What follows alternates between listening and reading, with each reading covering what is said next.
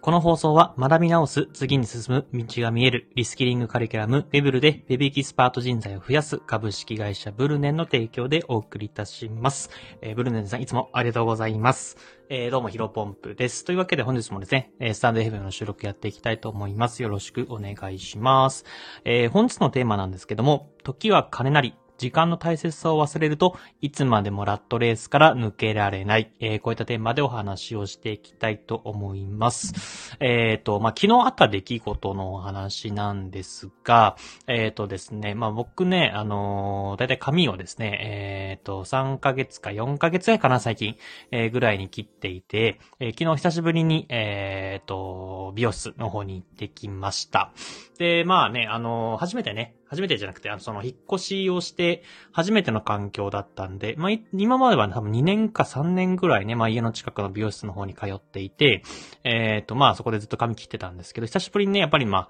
あ、あのーなんだろう、その前に住んでたところからちょっと離れてしまったので、まあ、新しくね、あの、美容室開拓しようと思って、まあ、いろいろググって、まあ、ものすごくね、マーケティングというか、あの、口コミとかもね、あとはサイトとかもいい感じのところ、美容室があったので、えー行ってみたんですよ。で、その時にですね、うん、まあ、言ってしまうと、まあちょっとこの話をするとね、なんかクレーマキスかと思われるかもしれないですけど、まあだいぶね、残念だなと思ったことがありまして、まあそれ何かっていうと、ものすごくね、あの、待たされたんですね。あのーそのパーマ、もうカットとパーマ込みで、えっ、と、だいたい目安時間が1時間半というふうに記載があったんですね。まあ、あの別にね、その後予定がなく、夜行ったんですけど、その後別に特別に予定はなかったので、まあ別にね、1時間半って書いてあるけど、まあ、パーマで1時間半って結構早いなと思って、今までの秒数がだいたい2時間ぐらいだったんで、まあ気持ちとしては1時間半って書いてあるけど、まあ1時間半で終わればラッキーだし、まあ逆に2時間ぐらいね、かかりにかかっちゃったとしても、まあパーマ、僕なんかかかりにくいみたいなんですよね、パーマが。まあなので1時間ぐらいかかるかなと思って、えー、行ったところですね、まずですね、行って、えっ、と、18時半に予約したんですけど、あの30分待たされましたね。何もせず30分。なんか、いろんなね、あの、なんか登録とか、カウンセリングみたいなところ、あのね、オンラインでやる感じのお店だったんですけど、あのね、30分間待たされて、まあ、ようやくね、19時から、あのスタート、あの、椅子に座ってね、えー髪切るような形になりました。で、その中で、うんと、まあ、美容師さんあるあるだと思うんですけど、一人のそのね、担当の方が、まあ、いろんな方、別のお客様も切って、多分僕の他に多分同時に3、4人切られてたかな？あの、カットされてて、まあ、非常にこの人売れてるというか、あの、指名がたくさん入ってるのかなと思いながらも、僕は指名せずに行ったんですけどね。えっ、と、まあ、ものすごく人気の方なのかなと思いながらも、まあ、あの待ってました。まあ、まあ、そこら辺の待ってるの別にいいんですけど、そのアシスタントさんとかね、まあ、その方もそう、あの、聞いてくださった方もそうなんですけど、かなりね、あの、例えば3分待ってくださいねって言ったら10分ぐらい待たされるんですね。で、どんな方というと、結局1時間半、だから18時半から1時間半だから、20, 20時ぐらいに終わる予定だったのが、結局、えー21時、だから1時間オーバーですね。これはね、さすがにね、あの、時間の大切さを忘れてるのかなと思いました。うん。な、別にね、あのークレームというか、まあ別に、繰り返しになりますけど、あのーなんだろう。予定があったらね、ちょっと仮に怒ったかもしれませんけど、まあ別に仮に予定ないし、えー一番最初にね、カウンセリングでね、なんかこの後予定ありますか？何時まで終わらせなきゃいけないですか？みたいなアンケートがあったんで、特になしって答えてしま、答えてしまった僕が、まあ悪いんで、あの、特にね、それ以上は何も言わなかったですけども、まあ、正直言ってしまうと、そこにはもう多分行かないだろうな、もう、うん、二度と行かないだろうな、というふうに思っています。なので、ここのね、あの、時間大切さを忘れるとですね、うーん、ものすごく大変というか、まあ、顧客単価も上がらないし、えーこのラットレースが抜けられないんじゃないかなと思います。というのもですね、多分まあ、どれぐらいなの ?4 人ぐらいいらっしゃったのかな？担当というか、まあ、アシスタントさんも含めてカットしてる人が2人か3人で、アシスタさんがまあ3人、まあ6人ぐらいか、合計。ちょっと全部把握はされしてないですけど、まあ結構いらっしゃったんですね。ただ、まあもう多分そのね、多分僕だけじゃなくて他の人もめちゃめちゃ待たせてたんですよ。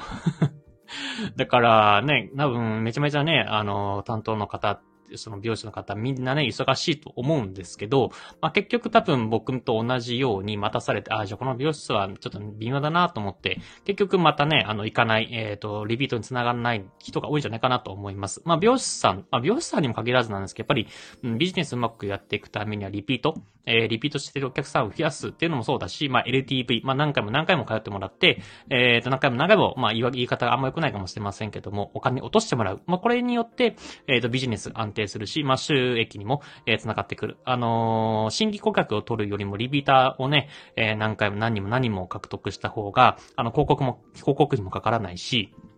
あの、コストもね、えー、かからないと思いますので、えっ、ー、と、ここはね、やっぱりリピートのつなげるのが一番手っ取り早いんですが、あの、多分僕みたいなね、顧客新規の人もね、あの、たくさん呼んでは、その人がリピートせずに、また新しい人を呼んでは、えー、リピートせずにっていう繰り返しになってんじゃないかなと思っています。まあ、別にね、裏側知らないので僕完全に憶測で喋っているんですけど、多分そうなんじゃないかなと思っているんですよね。で、まあなんでそう思ったか、まあもちろんね、エビデンスというか理由はあってですね、あのー、まあ、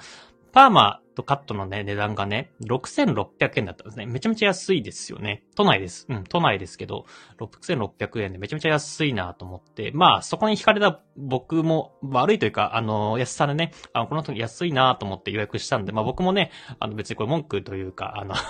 残念だなと話をしてるだけなんですけど、あの、元々の金額が1万1000円とか1万2000円ぐらいなんですね。だから、初回のクーポンで、えっ、ー、と、11,500円、12,500円、12,000円ぐらいのやつが、えー、6,600円みたいな感じで、かなり、なんだろうな、うん、新規、あの、初めましての人を、まあ、ゆうちゃんね、あの、言ってしまえばね、半額で、集客しているわけなんですね。で、まあ、6,600円だと結構人件費とか、あとは場所もね、駅前だったんで、あのーそうそう、ま、言ってしまうと山手線の、えー、駅の、うんと、駅地下、ほんと 1, 1分とかのレベルぐらいの美容室なんで、まあ多分家賃代も高いだろうし、結局多分ね、人件費2000円、えー、家賃で4000円、まああとはパーマ代とか、あの、椅子とか、まあ、び、び、び、うん、備蓄とかで、あの、備品とかで、まあ、5000円くらいかかってるの？わかんないですけどね。だから多分利益1000円くらいしかないから、めちゃめちゃ大変だろうな、というふうに思いつつも、うーん、まあ、これでね、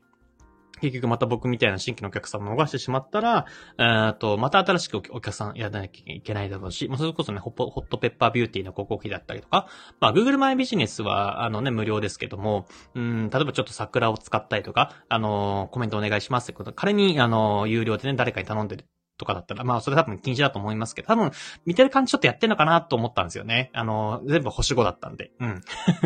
だから、その辺のね、費用も考えると、またね、新規顧客獲得するにはコストかかるのかなと思います。まあなので、えっ、ー、と、話戻りますけども、あの、新規顧客をリピートさせていただく、さリピートする、えー、というところで、まあしっかりと一人のお客さんに対して、えっ、ー、と、コツコツやっていけば、まあ、次ね、僕がね、あの、リピート、あ、このお店いいな、1時間半だ、まあ1時間半だったし、というか、単純に、あのー、ね、あの、カットの質というかはいいのかなと思いました。まあ僕はね、完全に素人なんで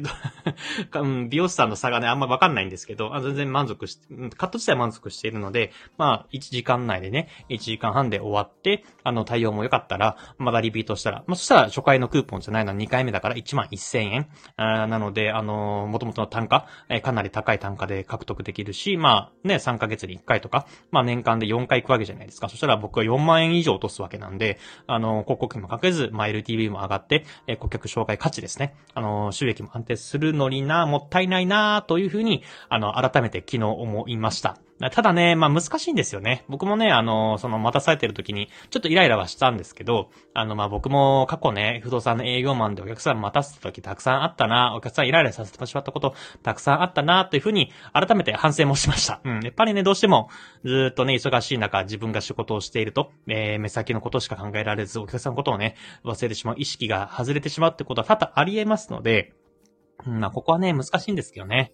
うん、まあ、負のスパイラル。お客さん待たせて、新顧客繋がんなくて、なかなかお店の経営もうまくいって、自分の給料も低くて、上がらなくて、えっ、ー、と、またね、あの、朝から晩まで働くみたいなラットレースからね、どうしても入ってしまいがちなんですけど、まあ、改めて、まあ別にね、その美容師の方が悪いとかじゃなくて、多分、オーナーさんなのかなわかんないですけど、うん、うん、まあ、実店舗だからね、家賃もかかるし、人件費もかかるし大変だなという、僕はね、まあ、オンラインとかウェブ上でビジネスをやっている人間なんで、まあ、できる限りね、その、できる限りというか、こ固定費はね、かけずやっているタイプなんで、まあ、難しいなと思いつつも、まあ、ここら辺バランス。うーんと、やっぱりまあ、僕が、あもし仮にね、えっ、ー、と、お客さんの立場に立って、距離が近いビジネスやるんだったら、ここの LTV、今、障害価値を高めつつ、まあ、ラットレースが、あのー、抜けられるようにね、やるべきなんだろうなと思いました。以上です。